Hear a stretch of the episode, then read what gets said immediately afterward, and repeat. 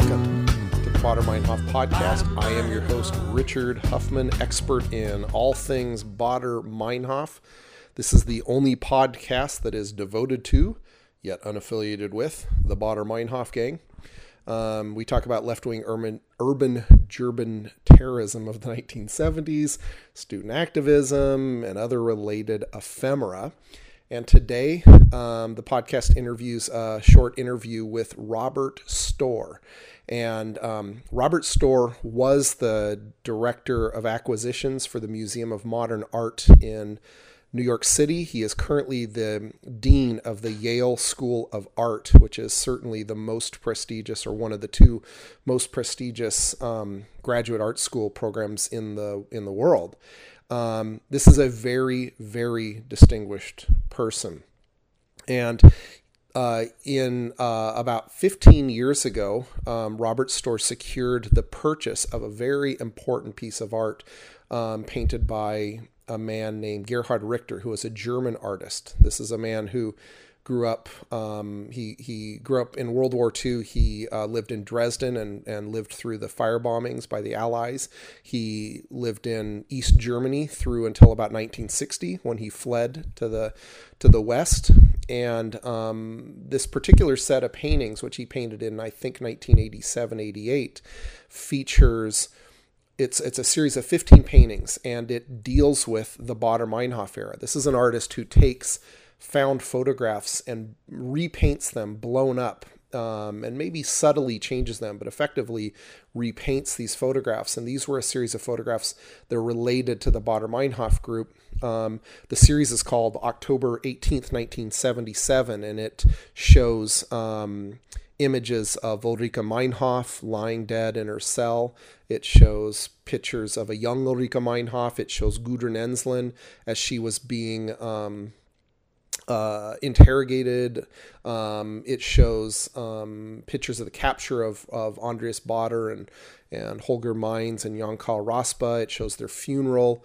Um, that said, it's very hard often to figure out exactly what you're looking at. It, it depends on a lot of context. It was very controversial when it came out in Germany, and it was almost even more controversial when um, Robert Storr secured the purchase of them for the Museum of Modern Art in uh, in America.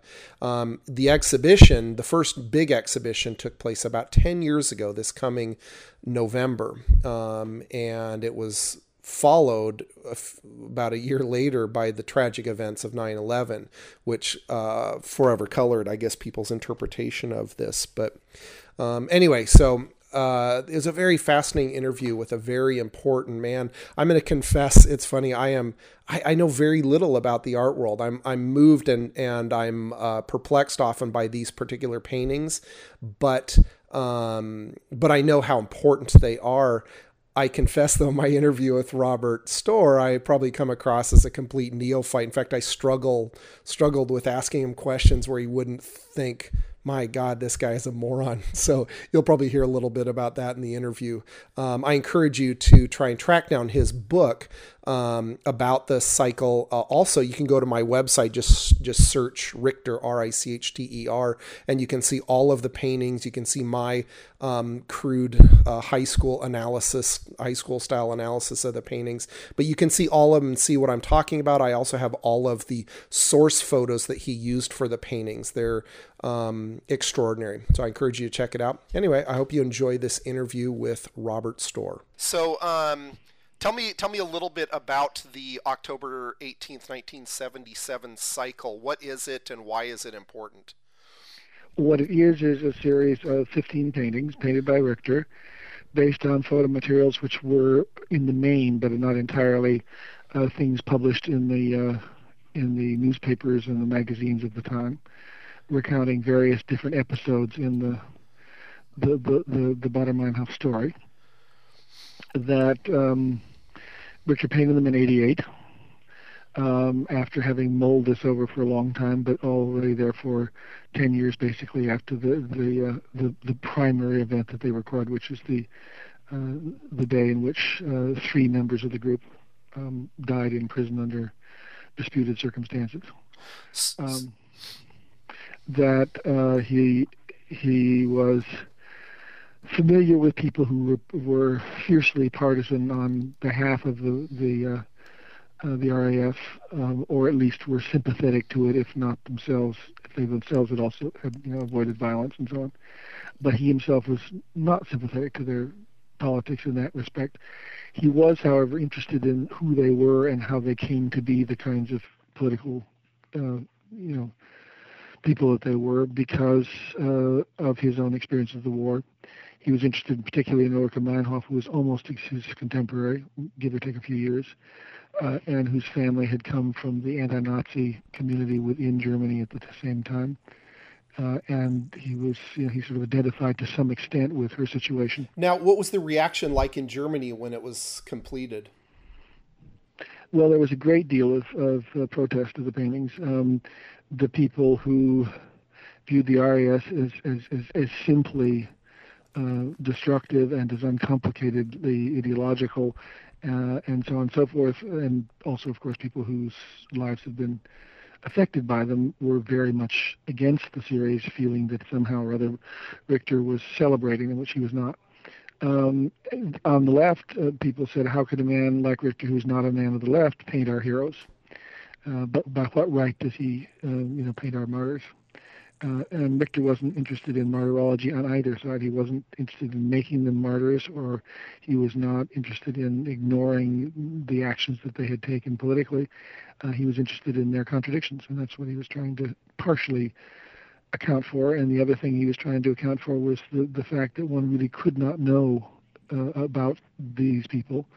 Um, or even what the events were that were being remembered because of uh, you know all of the the sort of conflicting stories and all of the uh, unknown aspects of the stories and all of the ideology surrounding the story. So that it's an attempt in one way to both uh, you know focus his own doubts about politics and about a host of issues in this event and also paint doubt itself so why do you think it was so important for for people to that this work have some kind of political as opposed to emotional message. It seemed that, that a lot of the critics. Well, first of all, those are not those those are not separate. It, it seemed like the critics seemed so angry that it wasn't overtly political, and and and they seemed like it, they took offense to that fact. Well, it, it, depends on which critics you're talking about. So I'm thinking like of a lot of the American critics when it was when it was first proposed to be brought here, and clearly some of the conservative critics, they whether it had it or not, they ascribed a real strong political meaning to the to the cycle. They did, and and they were mistaken. I mean, they misunderstood the art, they misunderstood the artist, they misunderstood his motives. I mean, the reason they came here was that I bought yeah. them. and purely and simply. And and when you bought them, the, the, this this was controversial in Germany, wasn't it? Because these were important paintings in Germany that were suddenly going to be leaving Germany.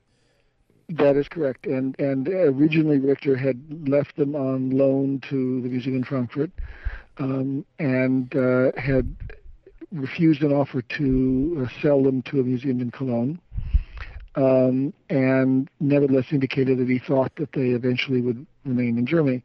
One of the things that happened was it became clear that the museum in Frankfurt that had them was not going to buy them. Um, they sort of, say, they some people at the museum sort of suspected that Gerhard would just give them to him, uh, and he wasn't prepared to do that. Uh, I think he wanted more of a commitment from them than that.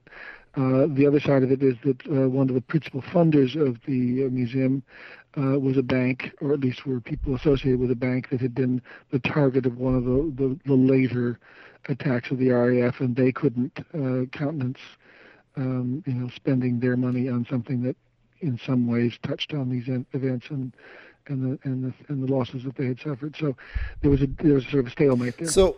Um, and let me finish. Um, and uh, other than that, there were no offers anywhere in Germany. Um, meanwhile, there were all of the polemics surrounding uh, the paintings.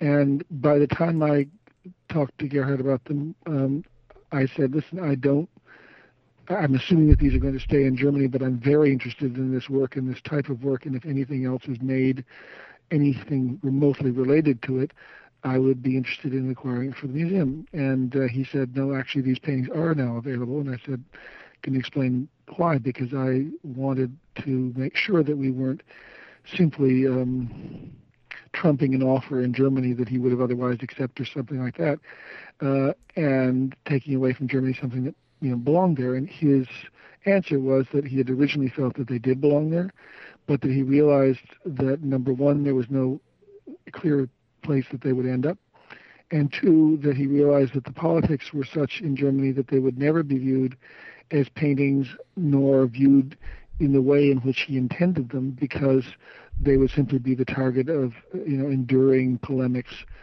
uh, that were not the things he was you know thinking about.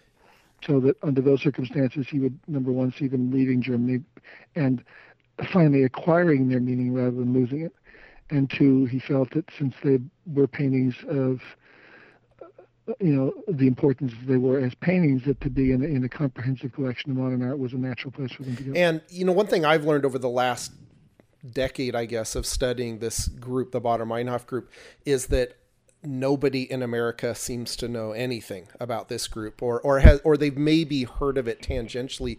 Was this a challenge for you bringing the paintings over here because Americans don't have the Yes, context? How did you address that challenge?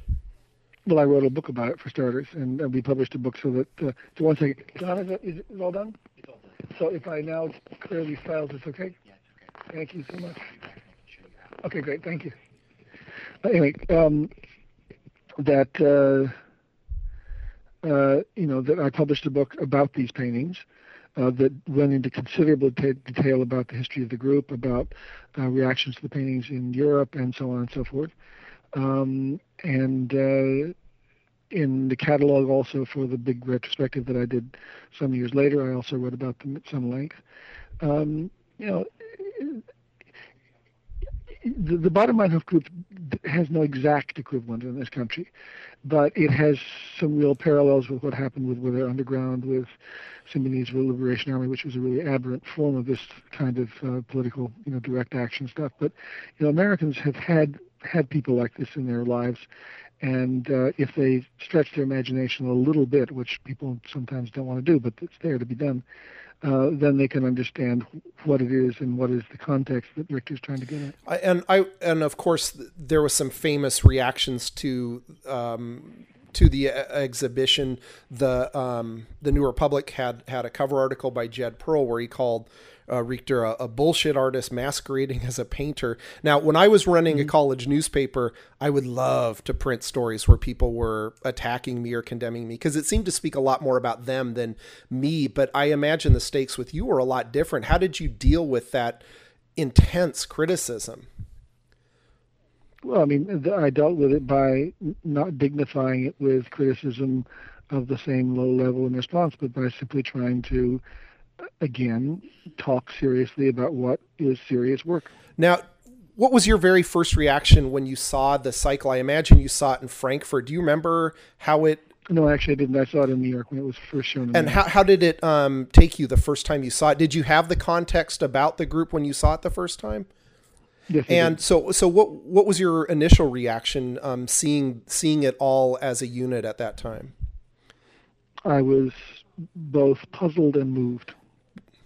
Boy, that's that's kind of the exact reaction I have. I was profoundly moved, and it was, but it also the one thing that struck me, um, particularly the funeral picture, it actually inspired me to visit where Baader, Ensslin, and Raspe were mm-hmm. buried. Mm-hmm. And the thing that struck me when I was visiting that location was it took me a long time to actually figure out where the original photographer was ta- took the picture from, and mm-hmm. and it occurred to me that you know I was sitting here trying to turn something that uh, Richter had turned almost into a fourth hand representation of and I was trying to turn it into a first-hand representation. I was trying to find some clarity and I'm not sure that was his intention. Do you, what do you think his intentions with this? Well, first of all, all, all the images. If, do you have the copy? I do. It's a fantastic book by the way. Okay, well, because you can see pretty clearly uh, in some of the reproductions, and also I think in the text, I try to explicate a little bit, that he makes some very significant adjustments in what's in those pictures, particularly the, the pictures of Gudrun Ensslin.